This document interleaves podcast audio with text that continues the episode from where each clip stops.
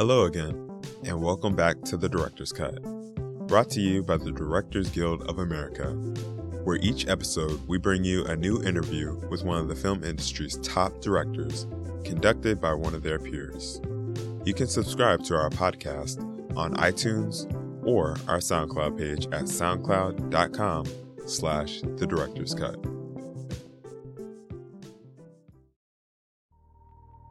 This episode takes us behind the scenes of Liza Johnson's new feature film, Elvis and Nixon, which tells the story behind the iconic photograph of Elvis Presley and President Richard M. Nixon in the White House. The film follows the events that occurred on a December morning in 1970 after the King of Rock and Roll showed up on the lawn of the White House to request a meeting with the President of the United States. The result was one of the oddest conferences ever to take place in the Oval Office and a photograph that has become the most requested image from the National Archives. Following a recent screening of the film at the DGA Theater in New York, Ms. Johnson spoke with director Bette Gordon about the joys of making Elvis and Nixon. Listen on for highlights from their conversation, including how Ms. Johnson's approach to directing a comedy was shaped by her background in feature dramas, and how she maintained honesty and historical integrity while telling a fictionalized version of a real life meeting between two famous individuals. Enjoy.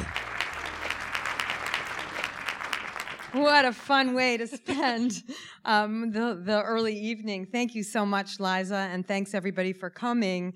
Um, well, if you don't know, or if you do know, Liza is an amazing and incredible director who's began her career making shorts and video installations and uh, really with an art background.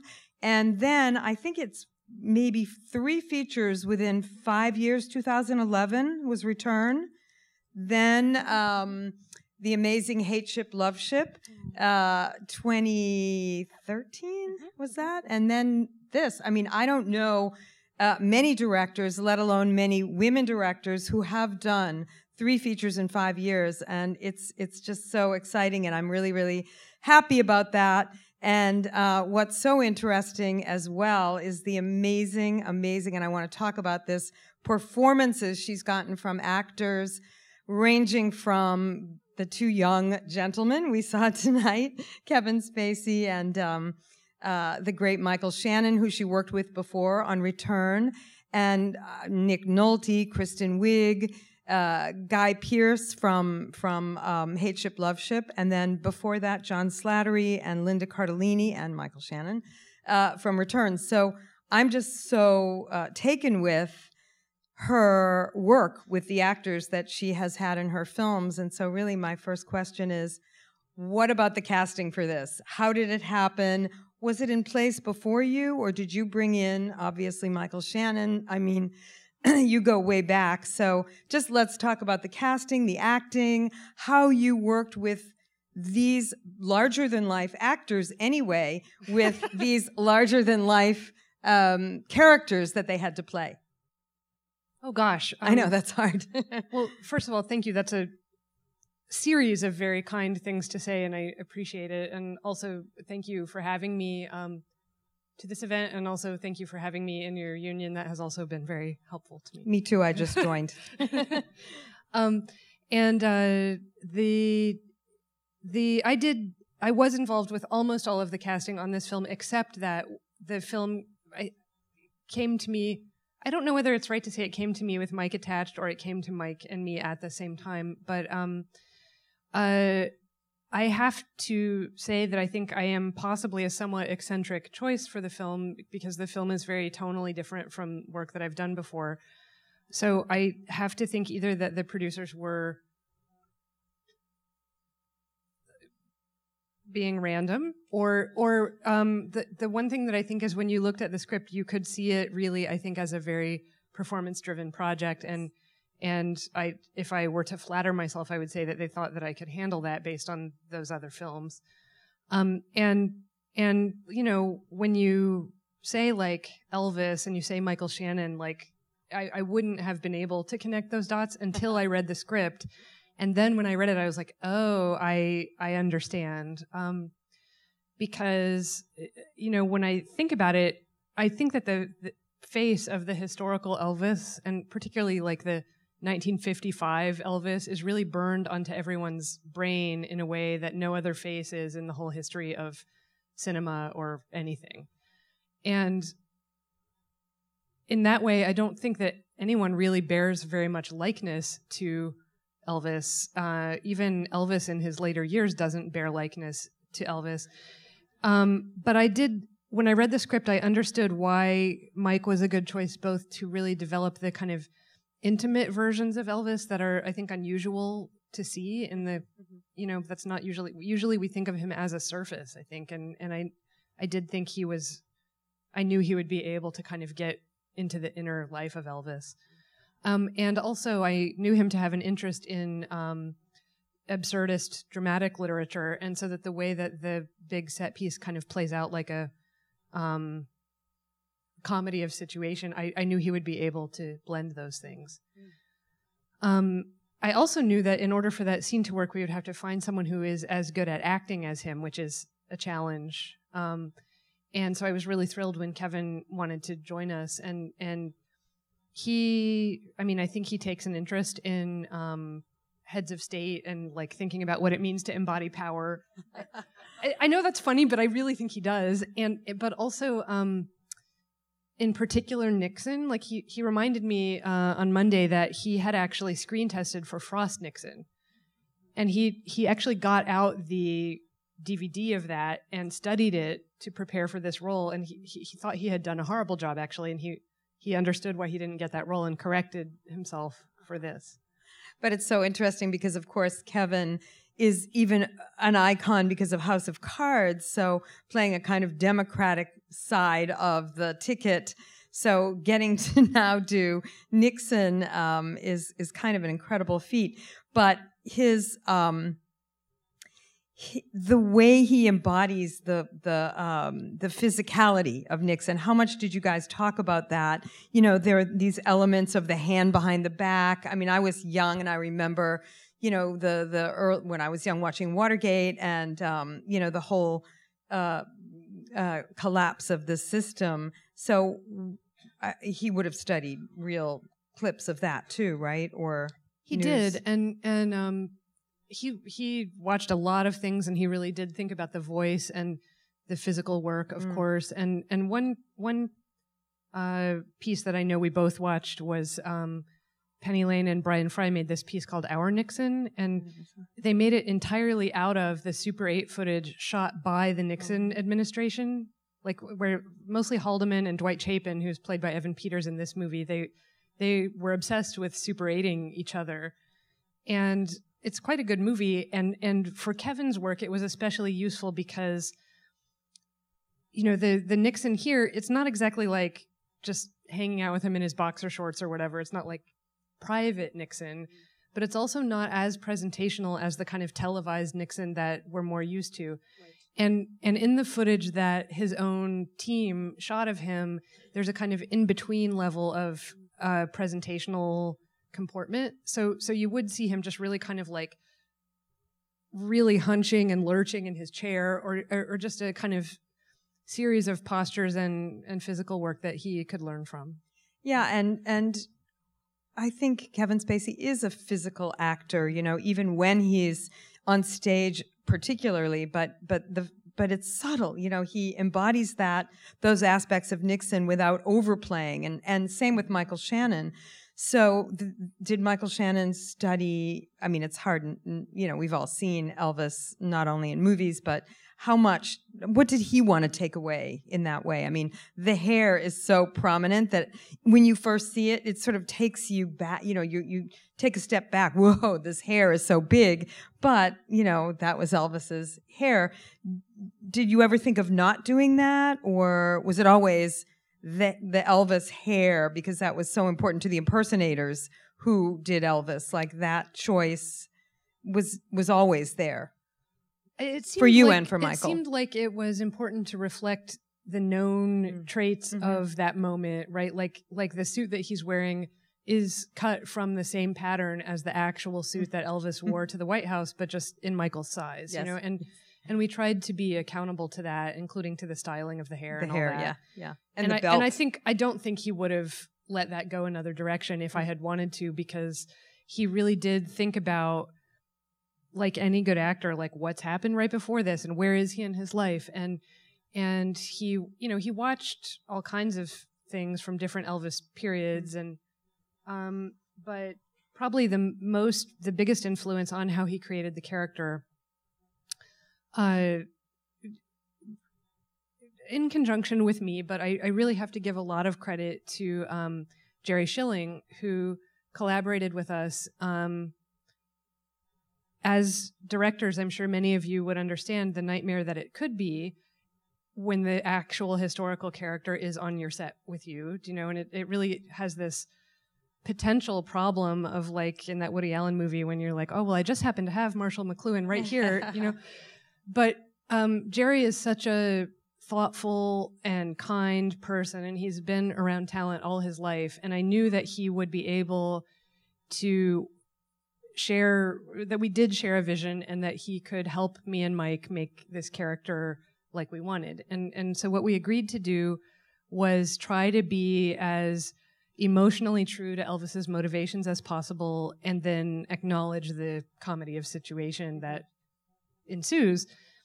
And so so Jerry took Michael to Memphis and he took him to Graceland after hours and he took him to like Lauderdale Courts to see the crappy little bedroom where Elvis grew up and see what Elvis saw when he looked out the window in the morning as a child. And and um and maybe most instrumentally he gave uh Michael this unreleased interview.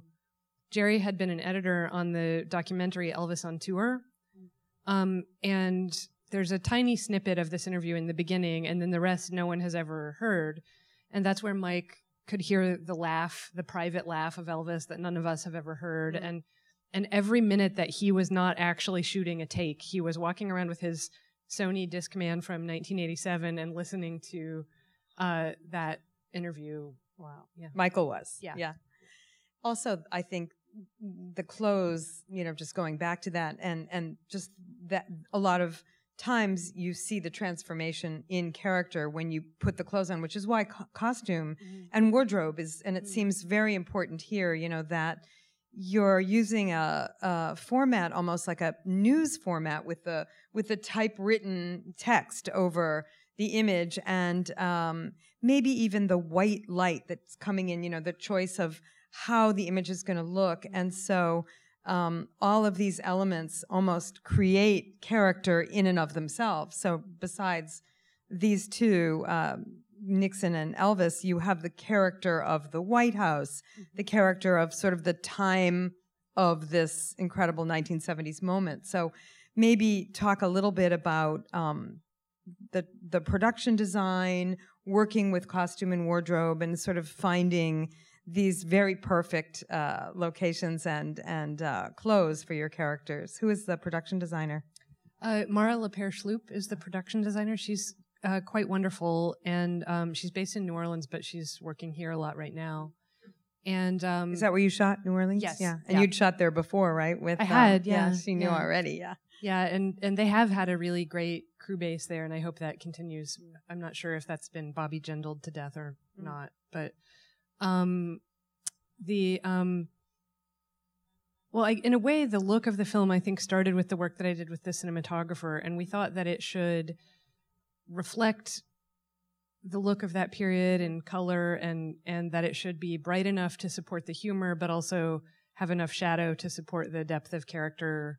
There's a there's some tonal range in the scenes, you know, and and um and so then with Mara we worked um together and it was very challenging because it's not a high budget film and f- I think she actually had the hardest job and the most budget limitations because not only is it period specific but it's historically specific.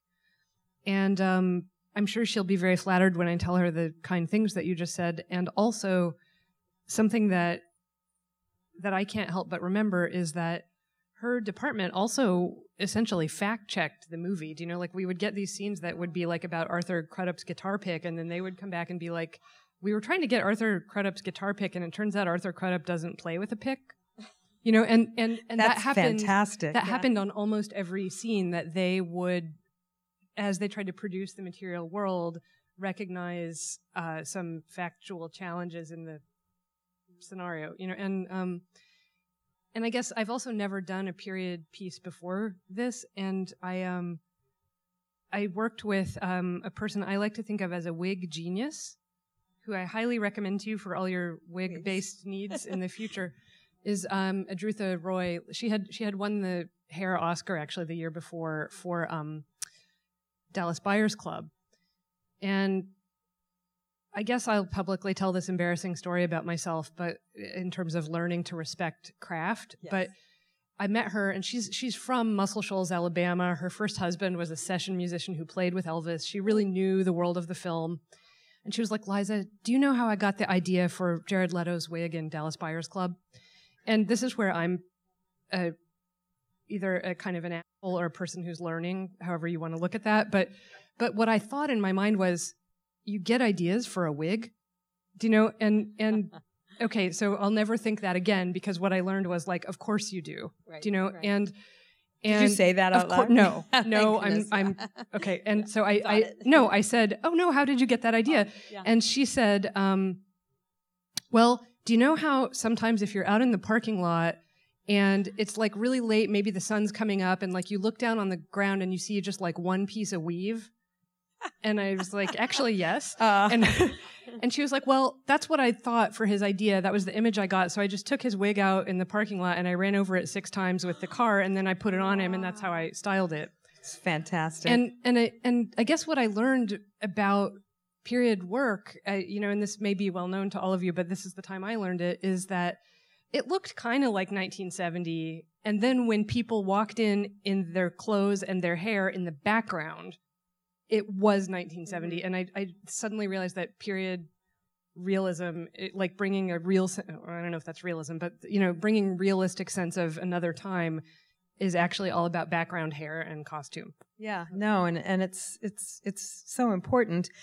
Um, also, uh, the White House, where it was so that was in North Carolina, in um, in um, uh, New Orleans. Um, how much does it actually? Because we've now seen the White House in House of Cards as well. So was it pretty much, you know, kind of true to like the hallway with the paintings and the staircase, or was that kind of an approximation, or like how true to White House is it? Um, The Oval Office and the little chamber outside it and Right. the Secretary's office are that's how they really are, Mhm. and it, and they're also historically accurate. Like that's the kind of curtains they had at that time. Mhm.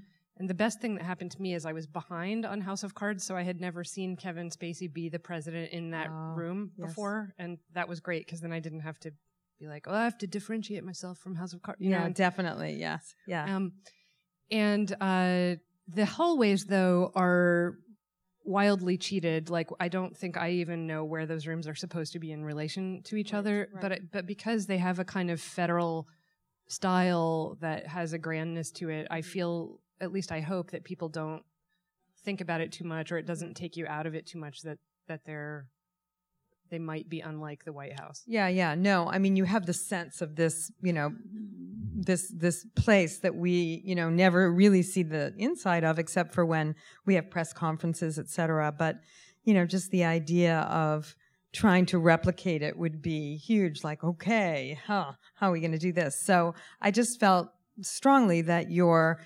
attention to detail in all aspects, whether it is costume, hair, uh, production design, is really important. And I think that your, um, if you've seen her earlier work, um, the nuance of realism is something that um, you care about a lot.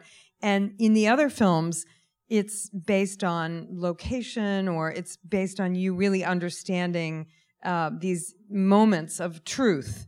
And here you have moments of truth, a different style. Like if we want to say your earlier work or your other work is slightly more, even your early, early work, non-actors. So just the trajectory is so interesting. Like your eye as an observer and now as a kind of shaper of, you know, the art around, but also the character is, is so interesting. Was this tonally I guess what I'm getting to is is this tonally this more comedic, although we wouldn't say comedy, what right? Would we call this more comedic but not a comedy?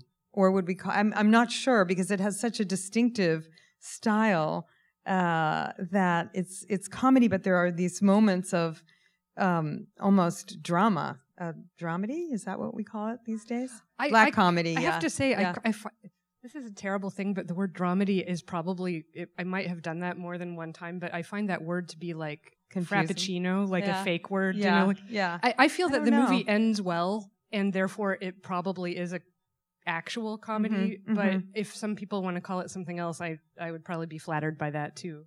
But I guess where, where I was going is just how, given your earlier work, which is very nuanced and very understated and mm, sort of look, looking for these sort of small moments in the life of somebody, um, how did you treat this film differently, or maybe you didn't treat it differently at all? Like, what was your approach as a director when your other films are much more about you know, sort of realistic moments in the lives of characters who are not big characters, who are small characters, a housekeeper, a woman returning from um, Iraq. So, just was your approach different? Well, for sure, it was the biggest question that the actors had for me. Do you Mhm. know, like like Michael Shannon, Kevin Spacey, they've made a character before. You know, they and they they need my calibration, they need my guidance, but they they know how to create a character, mm-hmm. right? And but the the the thing that they that is a little puzzling about the script and that we work together to find is is really like what is the tone of this mm-hmm. movie and and and I said that I did think that it is funny but that it has to be played perfectly straight and they just have to think about what do their characters really want and let the humor come from the situation. And and it really came to the point like there were a couple of jokes written into the movie and and Johnny Knoxville would always be the joke annihilator and he was just like this is not a joke comedy. This is a, a different kind of comedy and and they would refuse to say the jokes that were written. Uh-huh. Yeah, Th- I guess that's what I was getting at too. It's like very nuanced comedy in a way, and um, uh, it doesn't hit you over the head. It kind of slides up underneath, which you know is is wonderful. You know, it just you you you think you know what it is, and then all of a sudden, you know, the audience is laughing, and then they're not laughing. You know, so I, I like the way it ebbs and flows like that, and that's that's you really working, I think, to find the tone um, and with with the actors too. So, what were the conversations about that? Were they, you know, sometimes in dialogue or in moments of um, staging and blocking? Because that's a huge chore and task in for a director in this kind of a piece where there are a lot of like this the the whole second half of the movie takes place more or less in one room. So. Um, you know, what was that like for you in terms of the work with um, staging and dialogue changes? How much? Um, I think that the main work that we did to find the tone was, you know, we talked about tradition, comic traditions that that we all acknowledge to be not just silly, right? Like, like what is a classical satire, and are there ways that, you know, just because it's funny, it doesn't mean it's mocking mm-hmm, the mm-hmm. characters, and and you know we tried to think of examples of things like that. And then and then to try to calibrate the level of physical caricature versus something more delicate. Mm-hmm. And um and at a certain point while we were shooting that big set piece um Kevin Spacey was like I feel like I'm in Doctor Strangelove. And that made I, I I don't actually I you know I would be so flattered if that were true but but I I'm not sure that that is true but it made Mike and me really happy because we knew that that was Elvis's favorite movie. And and no and we were just like ooh maybe we maybe we did the right thing if we brought it back to Yes, Elvis's favorite yeah, movie. Yeah. That's such an interesting comment. That's so much more exaggerated, though. But at a certain moment, he must have felt like, "Whoa, this is like this wide-angle lens of exaggeration." Um, what about the the staging? Um, how did you keep it alive? You know, how did you keep it from just being two guys in a room? Because it's so much more than that. I mean, how much planning did you do? Uh, rehearsal, blocking rehearsals, etc.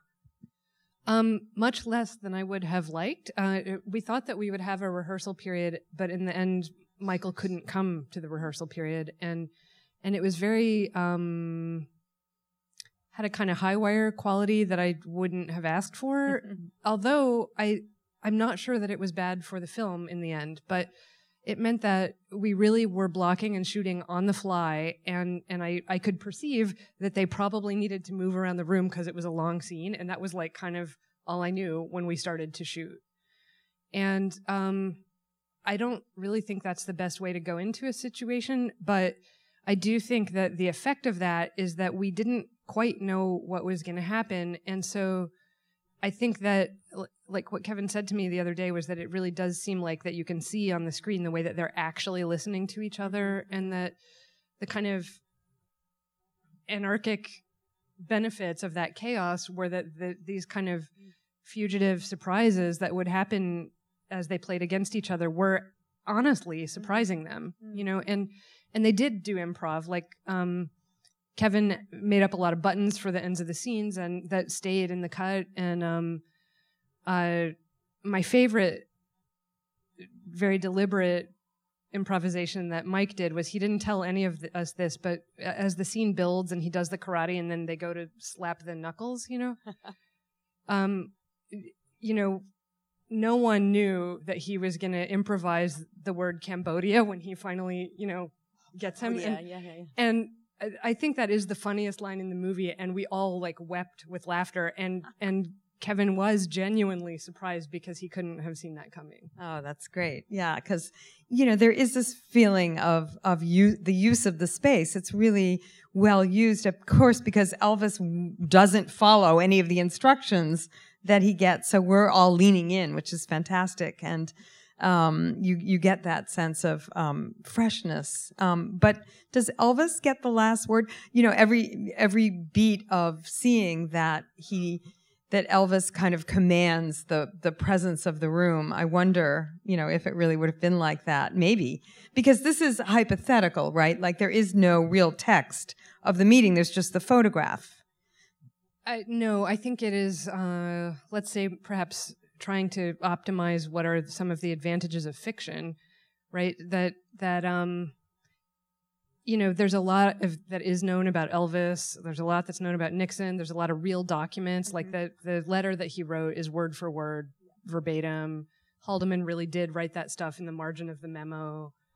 Um, but there is no archive really of like what expressions might have passed across Nixon's face when Elvis entered the Oval Office, or what what feelings do powerful men have at that scale when they're stuck together, and and so you know, so we we asked Jerry, do you think it's plausible that at moments they might have felt pulses of competition?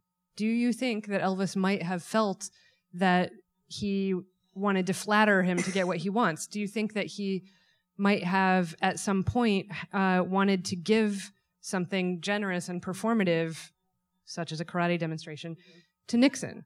You know, and I don't think he did karate for Nixon, but he did do it for the mayor of Memphis, right? And so, so like, so that, so that what you know, especially with Jerry with us, like having some level of accountability, I think really helped keep us honest and allowed Mike to be a soulful version instead of a, a mockery. Uh-huh. But and and that was how we would try to frame the truth to character is is not so much did he eat the M and M's because we don't know. You know, I find it very unlikely that the White House protocol would disallow you to eat the M and M's. Mm-hmm, mm-hmm. You know, I think that probably didn't happen. But might he have wondered, hmm, if I pick this up, is the president going to make me put it down? Th- that we found true to character. Right. That's interesting. So the script came to you. Let's just talk a little bit about the, the that's something you've you've written the other scripts that you've directed or you've co-written. One, I wrote one of them. Right, and you co-wrote. I didn't. You didn't. So I was going to ask you, was this very different because it came to you in a last draft, or did you did you work on the writing as well? I, I didn't work on the writing, um, but I, uh, there were a few things that were important to me that we achieved as rehearsal changes. Can you name one or two of them? Um, well, one, it wasn't important to me at first, but one day actually Bud Krogh came to set. Like I was just standing there on set, and I was like, "Oh, it's a Watergate felon," you know, and and um, and he was lovely, and he happily thought it was charming and amusing That's what we were doing. yeah. But th- he was like, it, it was scripted in that scene where Elvis plays the little joke and tries to tell Bud Krogh that he still has a gun with him. It was scripted that he really did still have the gun with him. Uh-huh. And Bud was like, Look, this is all charming. Thank you for your interest.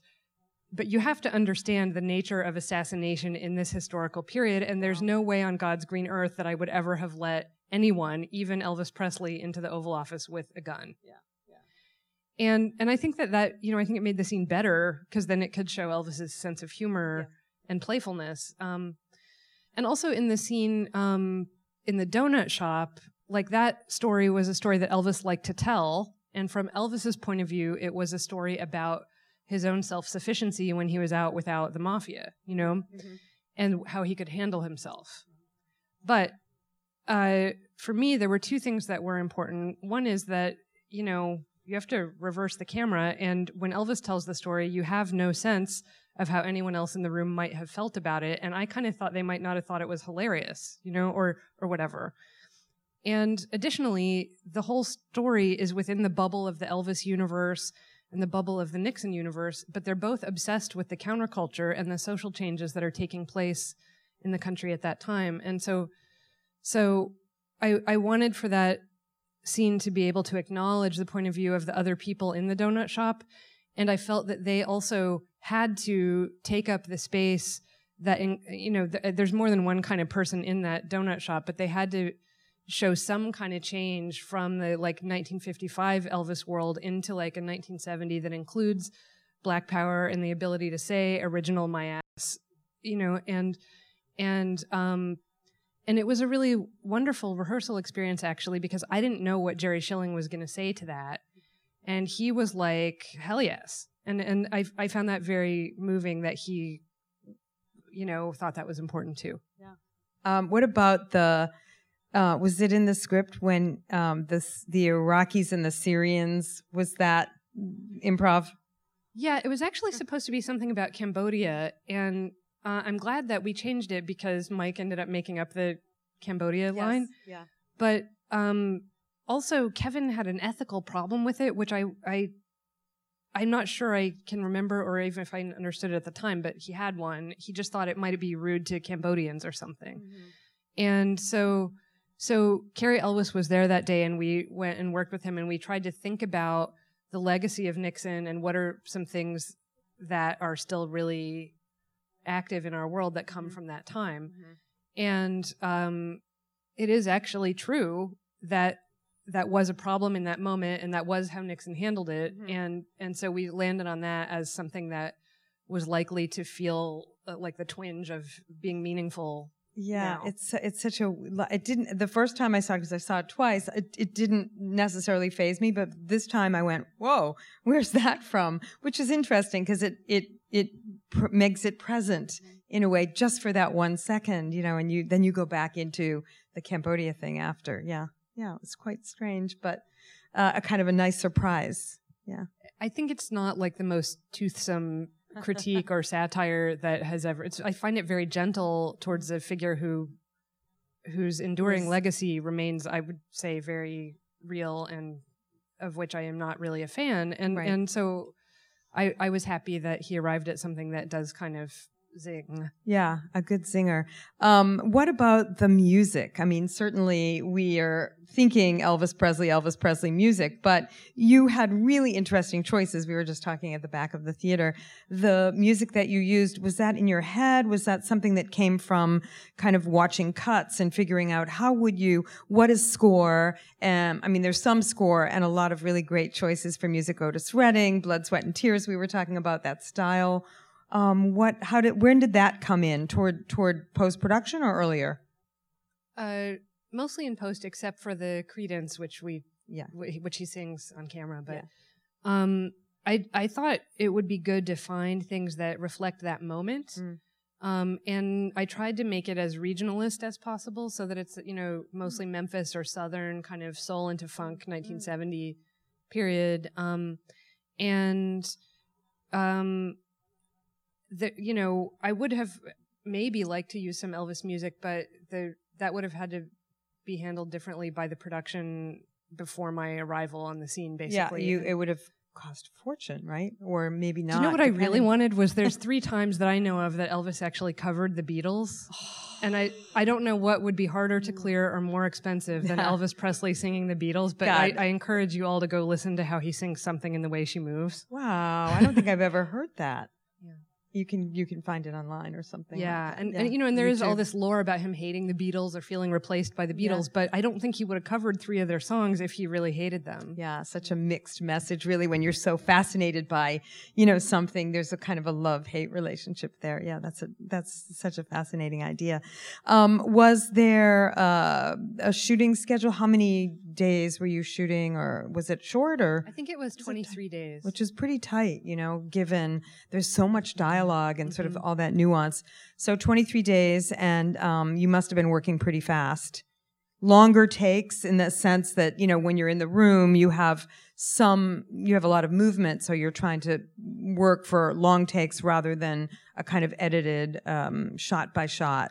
Did you storyboard or anything? Probably not. You said because you didn't have too much rehearsal time. Um, we shot listed as thoroughly as we could, could. and then we just tried to be responsive to the situation. Yeah. Yes, yes. Um, and and finally, um, would uh, d- would they see dailies or anything like that, or did you kind of hold back on that? Did, did either actor want to see how? I'm trying to remember. I don't think they did. Want, Mike definitely doesn't look at them. Right. I think I can't remember if Kevin likes to look at them or not. Mm-hmm. I, I feel like at, at that level, people know what they need, and if if like like on my second film, Guy Pearce, he what he needs is to see the dailies, and so I mm-hmm. think he should have that. But I I don't remember them wanting They to. didn't. Maybe they didn't, and it was such a short shooting time that you want to be so totally in it and immersed. If you're the actor, that somehow stepping outside of it would become a comment on it rather than the thing that you were going for. And we also talked uh, just in the back before we came up here about how the uh, characters around the sort of two central characters added an enormous amount of humor and reaction shots. And we talked about that just a second ago. How, is that something that you found in editing or did you know beforehand? I mean, you did such a beautiful job casting the other characters around. I mean, Tracy Letts, huge hero of mine. Oh, he's Um, dreamy. yeah, yeah. Uh, you know, just all of the choices were just so interesting.